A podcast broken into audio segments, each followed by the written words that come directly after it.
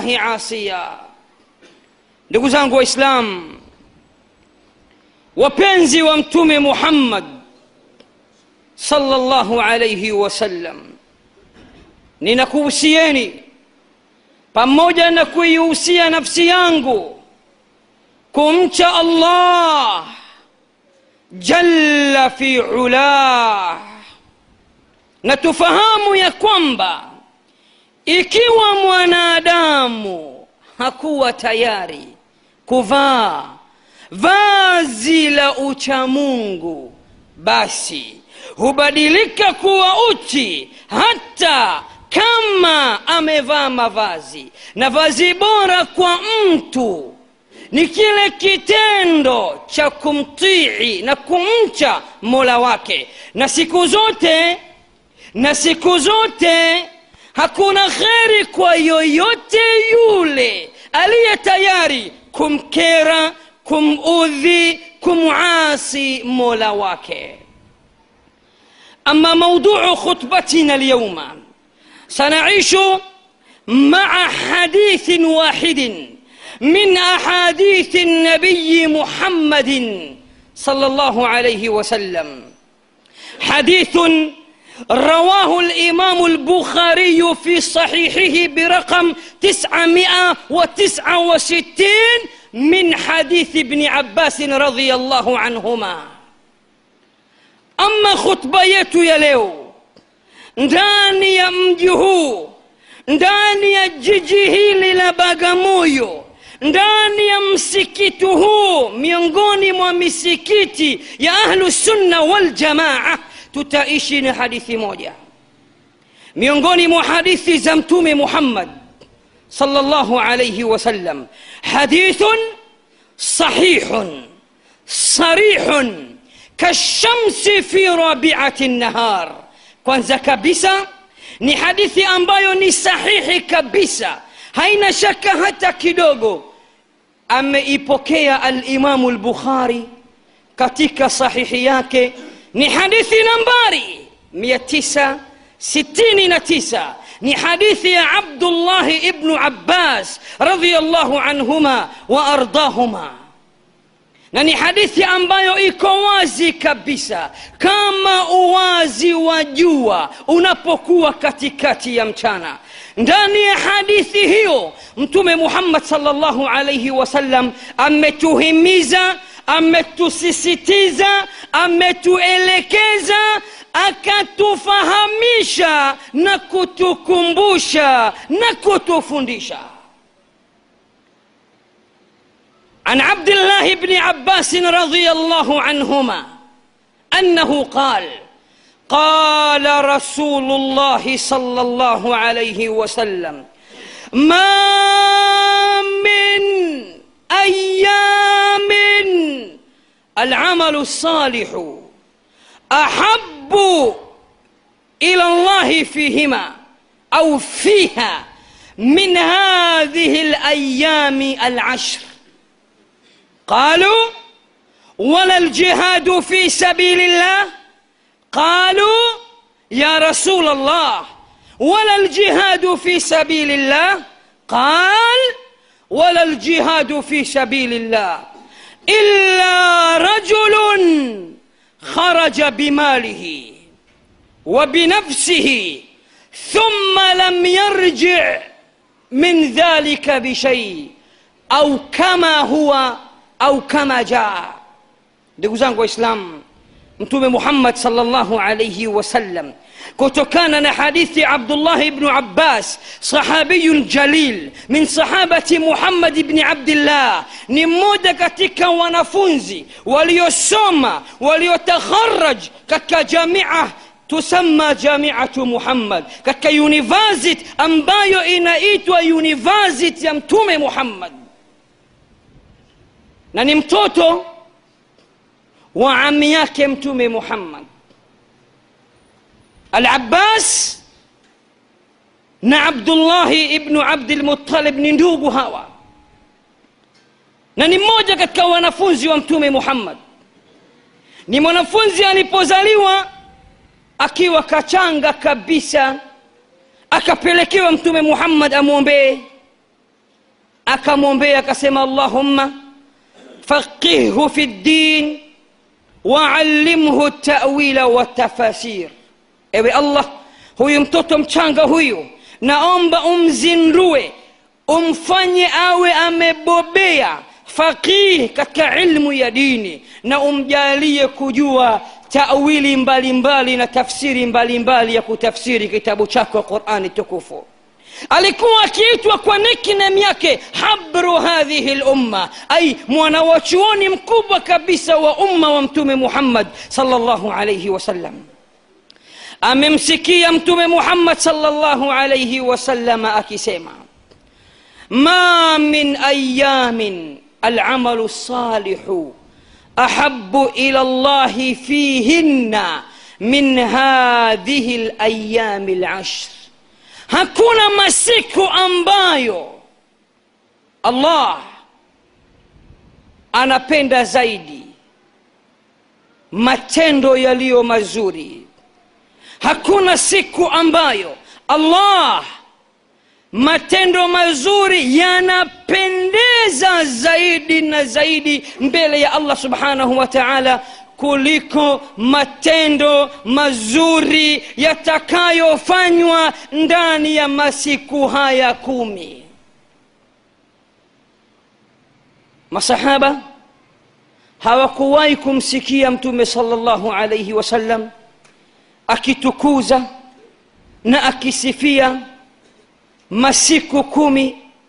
Hadi kuita ni masiku kumi bora yenye fadhila za pekee yenye fadhila za hali ya juu kama alivyoweza kusifia masiku kumi ya mwanzo katika mwezi huu wa dhulhija huu mwezi tunaoita mfungo tatu wakamwambia ya rasulllah wala ljihadu fi sabilillah. Ewe mtume wa allah ina maana matendo mazuri yanapendeza mbele ya allah ndani ya masiku kumi haya mwanzo wa mwezi huu wa dhulhija mfungo tatu. Ina maana matendo mazuri ni bora zaidi kuliko hata mtu kwenda kupigana jihadi katika njia ya allah akajibu mtume sal llahu alaihi wasallam akasema wala ljihadu fi sabilillah hata kwenda kupigana jihadi katika njia ya allah haiwezi ikafikia kwa uzito na fadhila na malipo sawa na yule anayejipinda kufanya amali mbalimbali mbali, za khairati mbalimbali mbali, ndani ya masiku kumi haya ya mwanzo katika mwezi huu wa dhulhija mfungo tatu. Allah ndugu mwislam hebu tiga stega sikio vizuri. Ndugu mwislam huna budi ya kushtuka kama masahaba walivyostuka shahidi katika njia shahidi katika njia ya allah katika viwanja vya, vya jihadi shahidi atakaiuawa katika viwanja vya jihadi ni mtu mtukufu kiasi ambacho allah anasema wala msije mkadhania wale waliouawa katika njia yake kuwa wamekufa bal ahyaun inda rabbihim yurzaqun lakini wako hai wanaruzukiwa mbele ya allah subhanahu wa taala mashahidi wanazikwa na damu zao mashahidi hawavishwi sanda mashahidi wanazikwa na nguo zao na damu zao mashahidi wanazikwa hata kumi na idadi kadhaa katika kaburi moja. Ni watu watukufu na ni watu wa daraja ya hali ya juu lakini mtume anasema hata huyo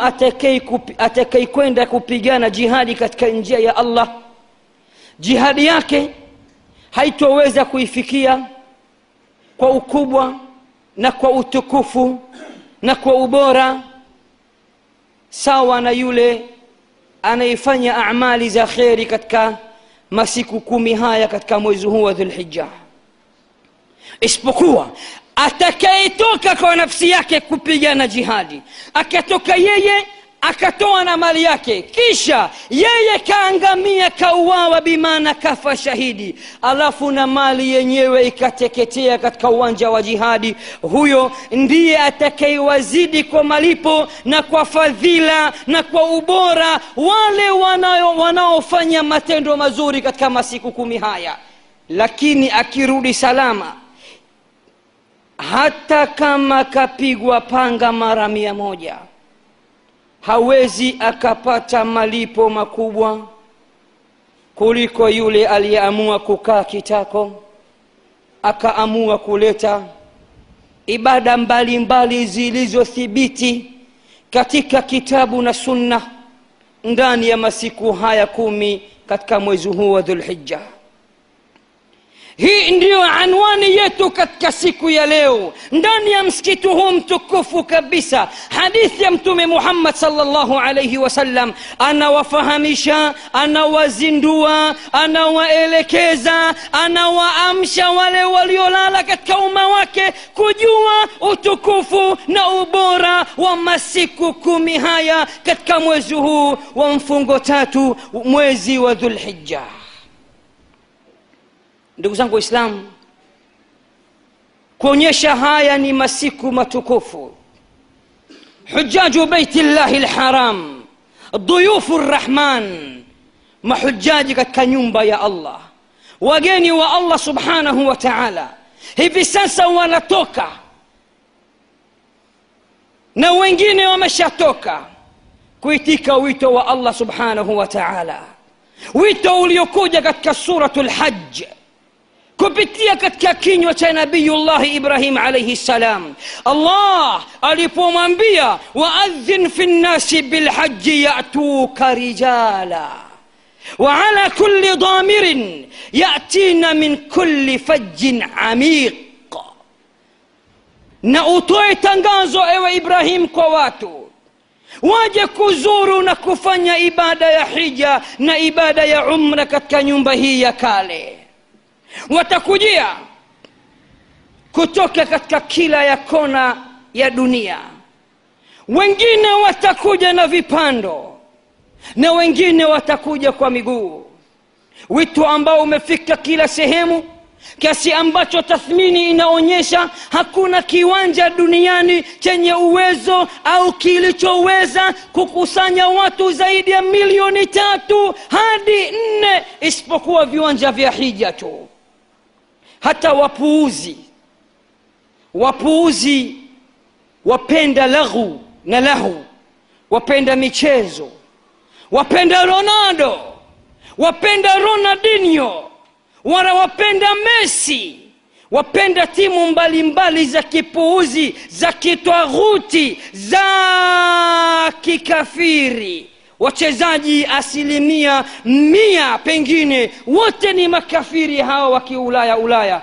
Viwanja vyao vya mpira havina uwezo wa kujaza watu zaidi ya milioni tatu hadi nne isipokuwa ni viwanja vya allah subhanahu wa taala huko makka na kule mina na kule muzdalifa na kule arafat katika viwanja vya arafa allah subhanahu wa taala ndani ya qurani tukufu katika suratu alfajri ameapa na akasisitiza na akakokoteza utukufu wa masiku haya kumi ambayo mwislamu wa bagamoyo unayenisikiliza siku ya leo na pengine kunitazama live kabisa huna budi ya kuamka na kujua na kutambua ikiwa allah wewe au mimi ataendelea kutua wazima uhai insha allah tukafika katika masiku kumi haya basi hakuna kulala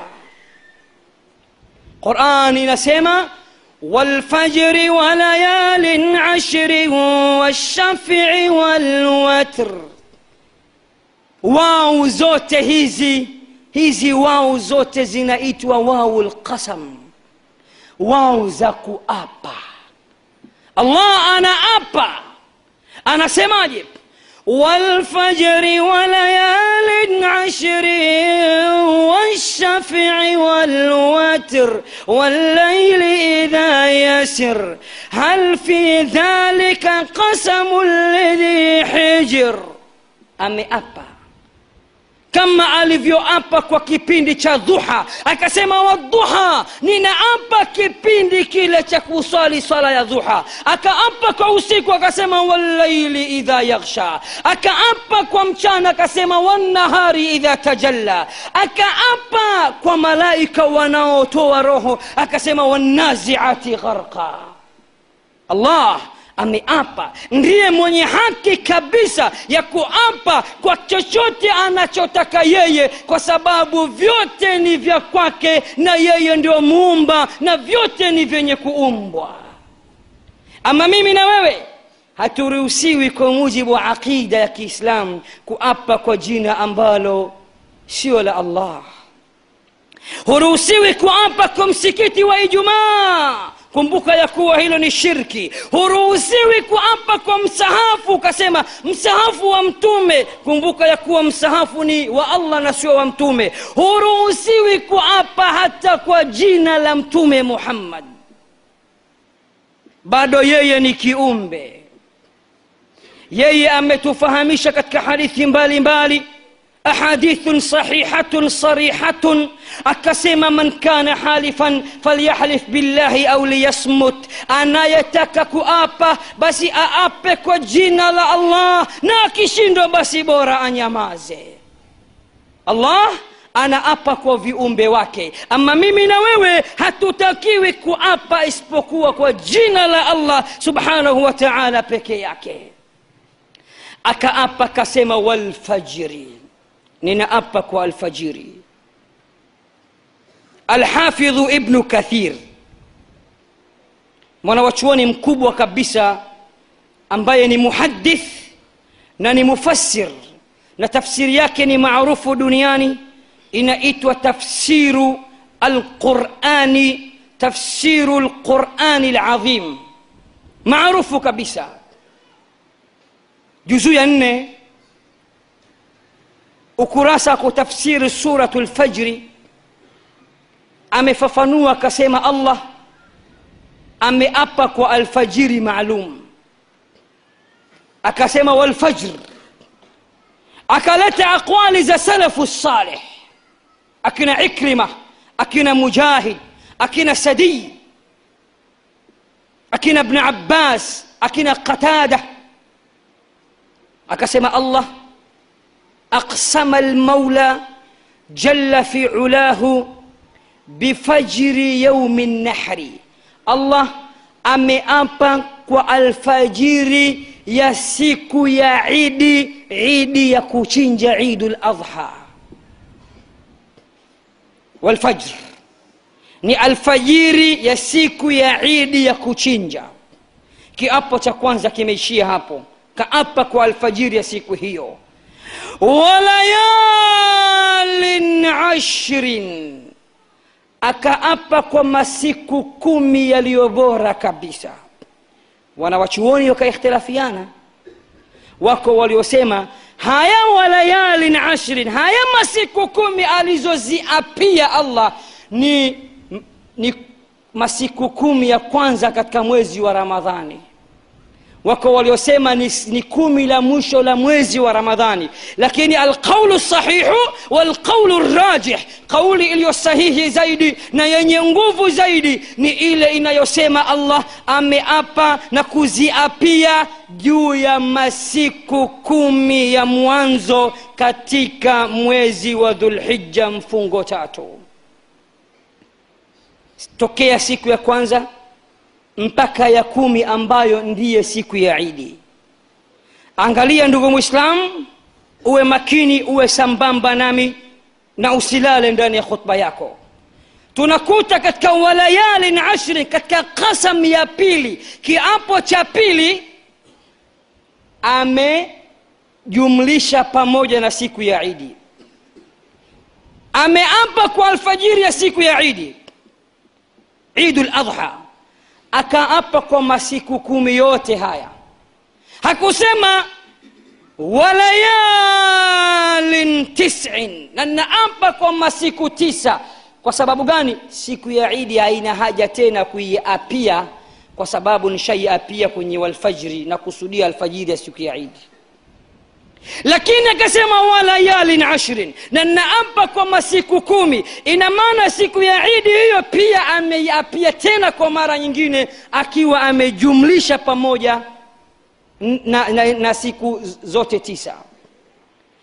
Akaja tena akaiapia tena siku ile ya idi na siku ya arafa akasema washafii na naiapia siku ya shafii wanawachuoni wameikhtilafiana juu ya ashafii wako waliosema shafii ni siku ya arafa na witri ni siku ya idi na wako waliosema shafii ni siku ya idi na witri ni siku ya arafa na hii ndio kauli ya ibnu kathir katazame vizuri katika tafsiri yake tafsiru alqurani alazim ndugu yangu muislamu allah akaapa tena kwa siku ya idi akasema washafii na naapa tena si kwa siku ya idi idu ladha idi ya kuchinja. Kwa sababu ndani yake kuna ibada anachinjiwa allah. Mnyama anachinjwa kwa jina la allah na siyo kwa jina la sharifu wala kaburi la sharifu wala siyo kwa jina la jini wala shetani wala rohani wala subiani wala nani. Kuchinja ni kwa ajili ya allah na kwa jina la allah. Vinginevyo mnyama yoyote yule atakayechinjwa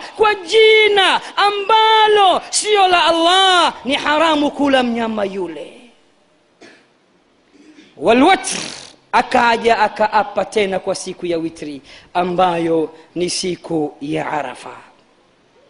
Ndugu zangu waislamu hii hadithi aliyoipokea alimamu lbukhari ambayo ndiyo tumefungulia khutba yetu katika sahihu lbukhari hadithi nambari 966 حديث نمبر 969 حديث عبد الله بن عباس وكيجا وكيونغانيشا والفجر وليال عشر والشفع والوتر وتكوى وشاباتا بزوري ومهم نفذيلا نوبورا بالي نهتا وزيتو وسيكو masiku kumi haya ambayo mwislam huna budi ya kujipinda mwislam huna budi ya kuleta khairati mbalimbali. Katika sunna wanawachuoni wa ahlusunna waljamaa wanatuambia ya kuwa haikuthibiti kwa mtume muhammad salllahu alaihi wasallam akifunga masiku kumi yote haya kwanza ya pili ya tatu mpaka siku ya arafa. Lakini kufunga siku zote hizo akasema si vibaya. Kwa nini si vibaya hadithi ya abdullahi bnu abbasi hii hakuna masiku ambayo allah anapenda. Matendo mazuri yanapendeza mbele ya allah. Kama ndani ya masiku haya wakasema baadhi ya wanawachuoni kufunga jamani si katika matendo yaliyo mazuri? Katika matendo yazuri wakachukulia kiasi kwa hili wakaruhusu kwamba watu wanaweza wakafunga na kuleta khairati mbalimbali mbali. Pamoja na ya kuwa haikuja dalili dalilun sahihun sarihun inayoonyesha kwamba mtume muhammad salllahu alaihi wasallam aliwahi kufunga siku zote tisa ya kwanza hadi ya tisa. Ndugu zangu waislamu kuna mafungamano makubwa kabisa baina ya wewe ambaye hukujaliwa kwenda hija pamoja na wale ambao wamejaliwa kwenda hija kuna mafungamano makubwa kabisa baina yetu sisi na wale waliokwenda huko makka kwa kukuthibitishia hilo katika sahihu muslim imekuja hadithi hadithi nambari 1977 mtume muhammad salllahu alaihi wasallam anaashiria na kuonyesha kuna mafungamano fulani fulani baina ya yule atakayebaki katika kuendesha ibada zake na yule ambaye amekwenda katika viwanja vya arafa. Arafa ni nini ndugu yangu arafa ni eneo ambalo limenyanyuka eneo ambalo linapatikana katika viwanja vya makka. Haikubaliki hija ya haj yoyote yule mpaka aende akasimame katika viwanja vya arafa.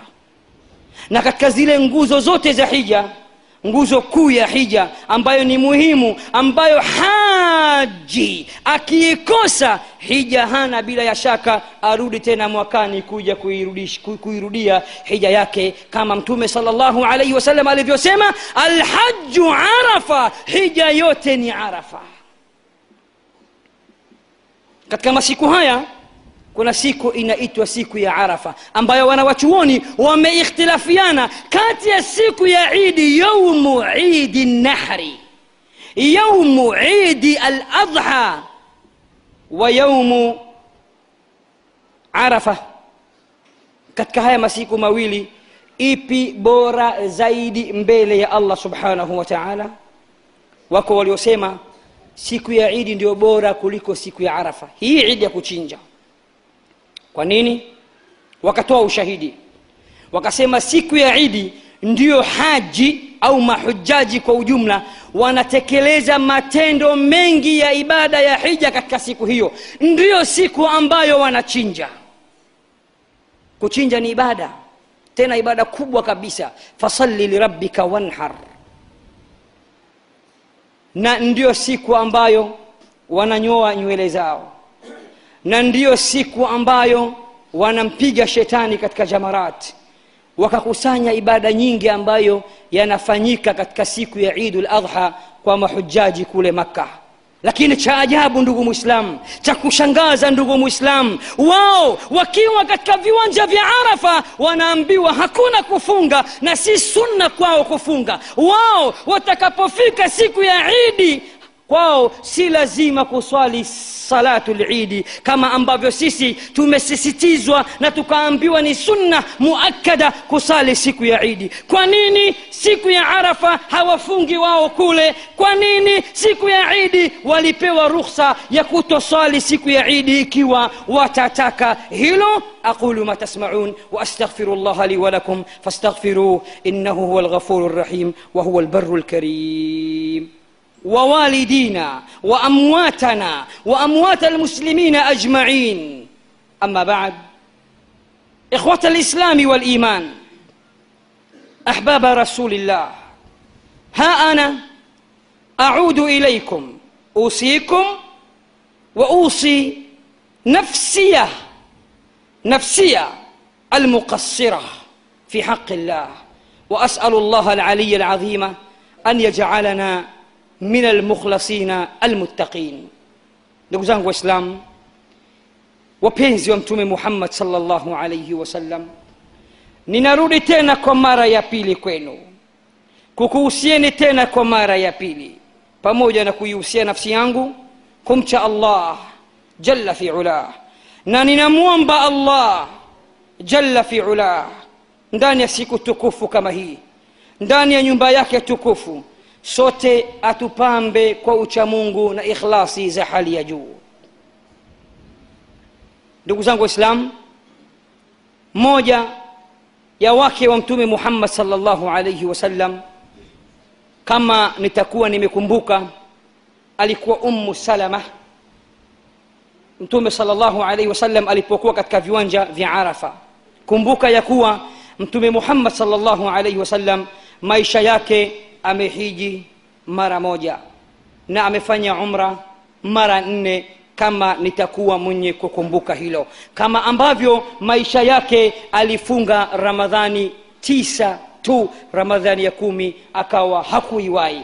Sasa alipokuwa katika hija yake ya mwanzo na ya mwisho katika viwanja vya arafa tazama katika vitabu mbalimbali vya sira hasa sira ya ibnu hisham سيرة الرحيق المختوم تزام السيرة البداية والنهاية يا الإمام ابن كثير. كوتة وتكوتة ومانديكا خطبة يمتوم صلى الله عليه وسلم في حجة الوداع كتكحيجة يكواغا. Alipanda juu ya mnyama wake akiwa katika viwanja vya arafa. Akagundua baadhi ya masahaba kwa sababu amewafundisha funga ya siku ya arafa ni sunna kwa yule ambaye hajajaliwa kwenda hija.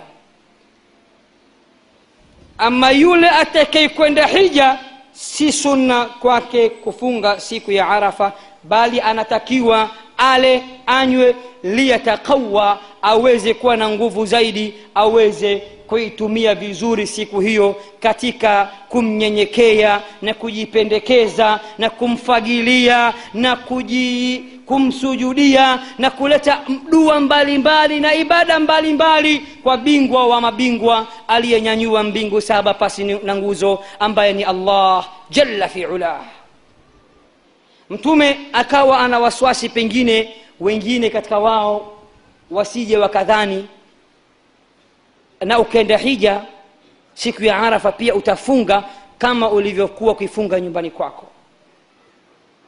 Akaagiza bakuli ya maziwa akiwa amepanda juu ya mnyama akaonyesha wazi wazi ishara ya kuwa laqad kana lakum fi rasulillahi uswatun hasana. Hakika amekuwa mtume wa allah kwenu nyinyi mfano wa kuigwa. Niigeni mimi kama alivyokuwa akiwaambia khudhu anni manasikakum. Chukueni ibada zenu kupitia kwangu mimi. Sallu kama raaitumuni usalli. Swalini kama mlivyoniona nikiswali. Akachukua bakuli ya maziwa akanywa ishara ya kuwa nyote mliohudhuria katika viwanja vya arafa leo si funga yenu. Funga ni kwa ajili ya waislamu wa bagamoyo ambao hawakujaliwa kuja hija mwaka huu. Funga ni kwa ajili ya waislamu wa dar es salama ambao hawakujaliwa kwenda hija mwaka huu. Funga ni kwa ajili ya waislamu wa morogoro ambao hawakujaliwa kwenda katika ibada ya hija. Wao wanaposimama sisi tunatakiwa kufunga. Lakini angalia maajabu yaliyopo katika maeneo yetu. Mpaka hivi leo wengine katika sisi hatujaamka. Kila nchi kuna arafa yake. Kila mkoa kuna arafa yake.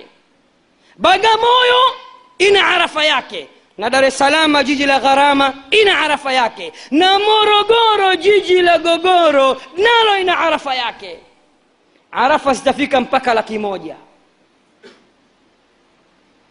lakini ukweli ni kwamba arafa ni moja na imekuja katika adilla thabita dalili zilizothibiti katika ahadithi za mtume muhammad salllahu alaihi wasallam ya kwamba siku ya arafa utukufu wake allah anawasogelea waja wake mahujaji pindi wote watakapojikusanya. Katika viwanja vya arafa wanapigwa na jua wamepigwa na mavumbi nywele zao zimesimama zijachanwa wamechoka wametumia gharama mbalimbali wamemjia allah kutoka katika maeneo mbalimbali. Wote wanatoa takbira moja wanasema anasema labbaik allahumma labbaik labbaik la sharika laka labbaik ina alhamda والنعمة لك والملك لا شريك لك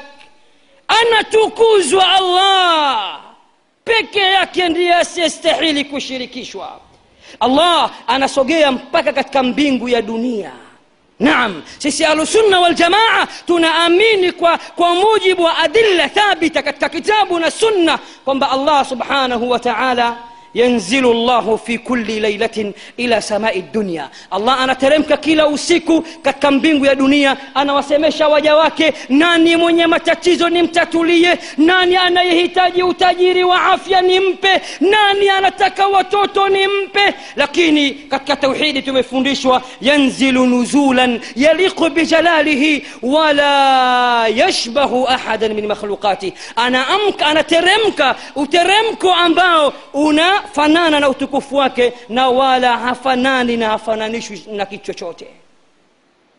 Hivyo hivyo siku ya arafa anawasogelea waja wake alafu anafungua milango ya mbingu anawaambia malaika wa mbinguni tazameni viwanja vya arafa undhuru ila ibadi wangalieni waja wangu. Jauni shathan ghubra. Tazameni nywele zao. Namna walivyochoka hata kuchana nywele wameshindwa. Nywele zimesimama zimekuwa tim tim. Angalieni mili yao jinsi walivyopigwa na vumbi mbalimbali enyi malaika mnadhani hawa wamefuata nini hawa? Nini wanachotaka kwangu hawa? Malaika wanajibu wanasema wanahitaji msamaha wako na rehma zako bila ya shaka wanahitaji rehma zako na msamaha wako atasema malaika wataambiwa fashhadu kuweni mashahidi anni qad ghafartu lahum kwamba hakika yangu wote hawa waliosimama katika viwanja vya arafa nimewafutia na kuwasamehe makosa yao ili wewe upate msamaha wa allah siku ambayo mahujaji wanasimama na wewe usimame na ibada ya kufunga.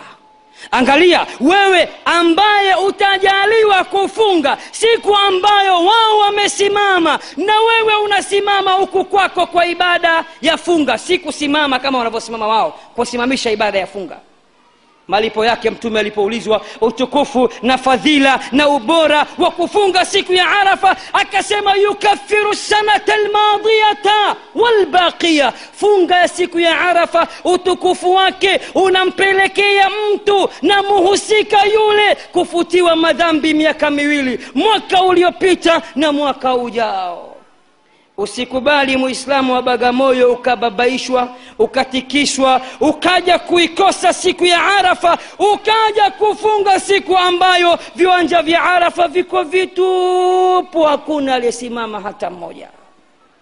Na ndicho kinachofanyika sasa hivi katika maeneo yetu na nchi zetu. Lakini alhaqu yali wala yula alaihi haqi iko juu na hakuna kitakachoweza kuwa juu ya haki.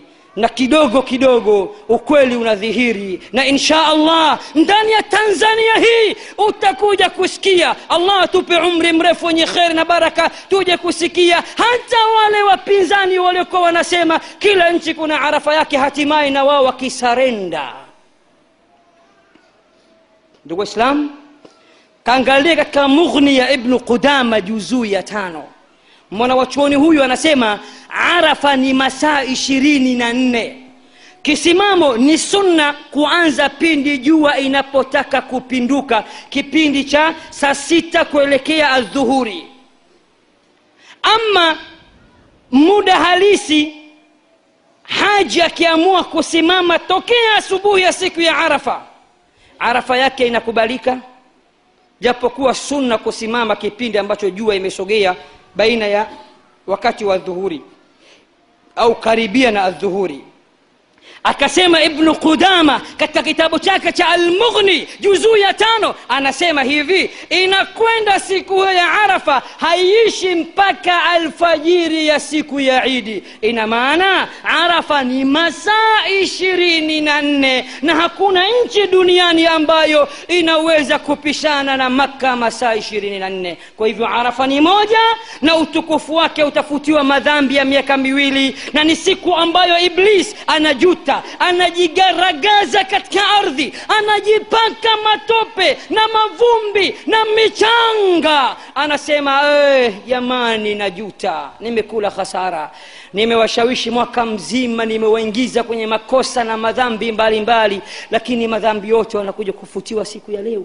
iblisi anajuta siku moja tu siku ya kisimamo hajuti mara mbili katika maisha yake kwa sababu ya funga ya arafa ndugu zangu waislam na kuhusieni pamoja na kuihusia nafsi yangu sote tuwe makini ikiwa allah atatupa umri tukaweza kuipata masiku kumi haya katika mwezi wa dhulhija tujipinde kufanya ibada mbalimbali mbali. tusome sana qurani tumsabih sana allah tustaghfir sana tumsalie sana mtume muhammad salllahu alaihi wasallam tutoe sana sadaka tutoe sana mawaidha tukumbushane tufanye kila kilichokuwa cha kheri kwa sababu mtume anasema matendo yaliyo bora hakubagua ni yapi katika matendo bora tendo lolote ambalo ni zuri na ni bora na inapendeza mbele ya allah ndio wakati wake kuiongezea zaidi kasi na nguvu insha allahu taala nimalize na hadithi aliyoipokea alimamu muslim katika sahihi yake ni hadithi nambari 1977 ni hadithi ya ummu lmuminina ummu salama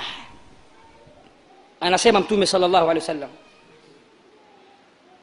katika sisi wako ambao allah kidogo amewapa amewakunjulia riski wametia nia kuchinja katika idi hii ya kesho kutwa idu ladha ni ibada kubwa sana hii kuchinja kumwaga damu kwa ajili ya allah ni kitu kikubwa sana allah hahitaji kwako nyama yake wala damu yake anachohitaji ule ucha mungu kile kitendo cha kutekeleza ile amri yake na taa yake lan yanala llaha luhumuha wala dimauha walakin yanaluhu taqwa minkum katika suratu lhaji anasema allah hahitaji damu yake wala nyama yake allah anachohitaji uchamungu na utekelezaji wa maagizo yake kama umetia nia ya kuchinja tokea kipindi cha hija kinafika mahujaji kule wanapigwa stop. Hawaruhusiwi kukata kucha hawaruhusiwi kutoa nywele sehemu zozote katika mwili. Hata zile nywele zilizoruhusiwa kutolewa katika sehemu za mwili ni sunna kuzitoa na ni karaha kubaki nazo kipindi kile. Wakishaingia tu katika ihram na wameanza ibada hawaruhusiwi kufanya chochote katika hayo mpaka siku ambayo watachinja. Wakichinja ndio kama anaona nywele zimekuwa ananyoa zote ni sunna ni bora kunyoa zote kucha zimerefuka. Kama hakuweza kuzikata kabla ya kuingia kwenye ibada akishaingia kwenye ibada ni kosa kutoa chochote katika mwili wake. Hata wewe ambaye hukujaliwa kwenda hija. Kama utatia nia ya kuchinja sambamba na mahujaji siku ambayo wanamwaga damu kwa ajili ya allah na wewe ukamwaga damu ya kondoo wako au mbuzi wako kwa ajili ya allah unaambiwa stop usitoe chochote katika mwili wako kana kwamba uwe kama mahujaji kwa muda.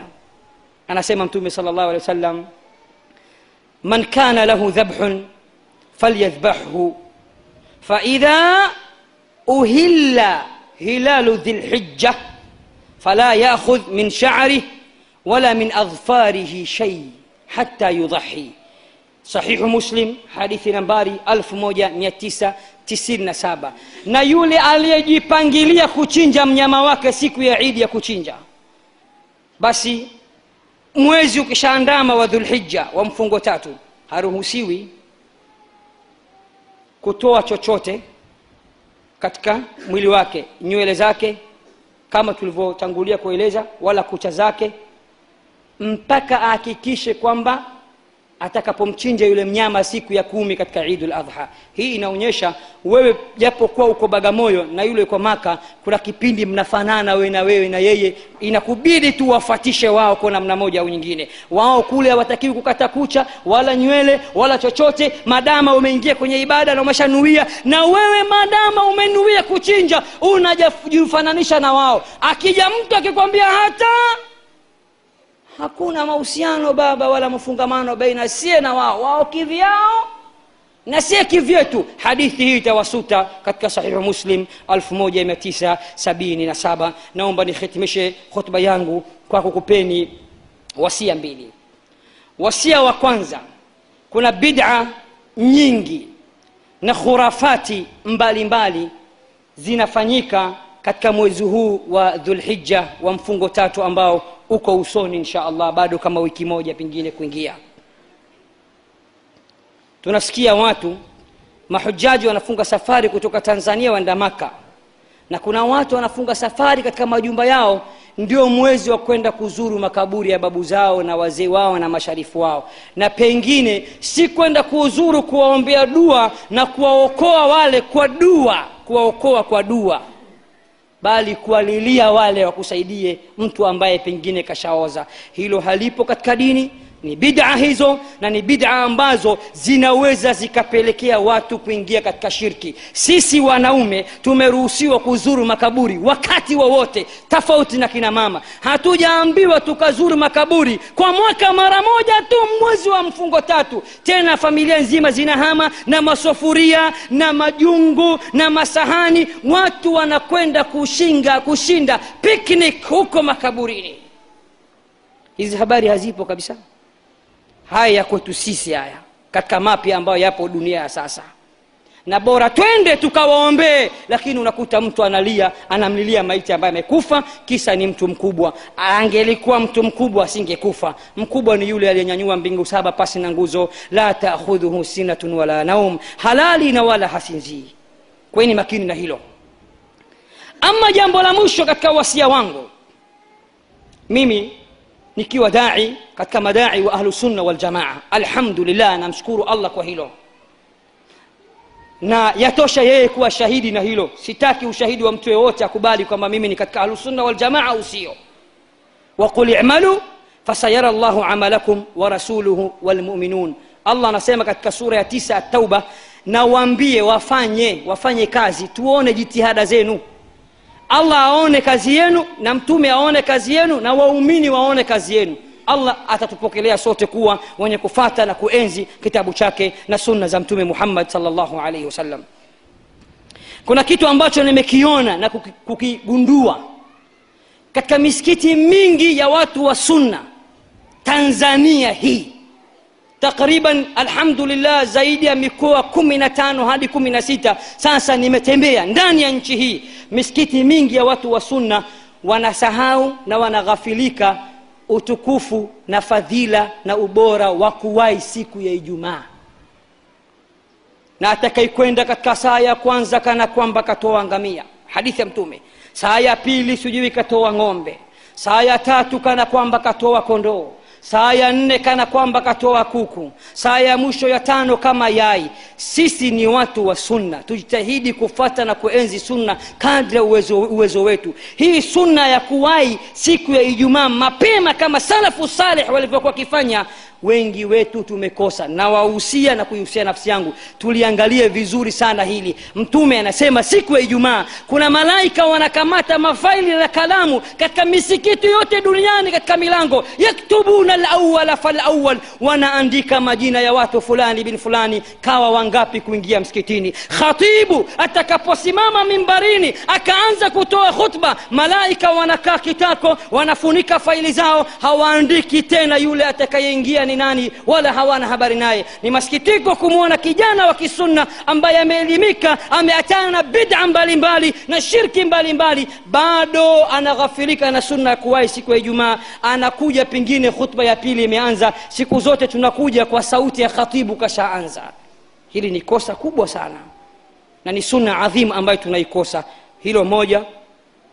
Na mwisho kabisa pengine ni kuhusieni na kuihusia nafsi yangu. Siku ya ijumaa ni siku ambayo tunatakiwa kukithirisha sana kumsalia mtume muhammad salllahu alaihi wasallam. Kwani sisi kama ahlusunna waljamaa tunatambua utukufu wa mtume na ahadithi ziko chungu mzima zinazosema mwenye kumswalia mtume mara moja siku ya ijumaa allah atamswalia mara kumi ukimswalia mara kumi utaswaliwa na allah mara mia moja hivyo hivyo na akasema katika hadithi ambayo alimamu lalbani ameisahihisha katika sahihu ljami anasema mtume anasema siku ya ijumaa mkinisalimia na kuniswalia hakika kuna malaika maalum iko pembezoni mwangu atanifikishia ataniambia fulani bin fulani katika umma wako leo amekusalia hili tusisahau nalo tukawaachia wengine wakawa wanafaidika na hilo allahuma jal jamana hadha jaman marhuman wajal tafaruqahu min badi tafaruqan masuman allahuma aslih ذات بيننا اللهم والف بين قلوبنا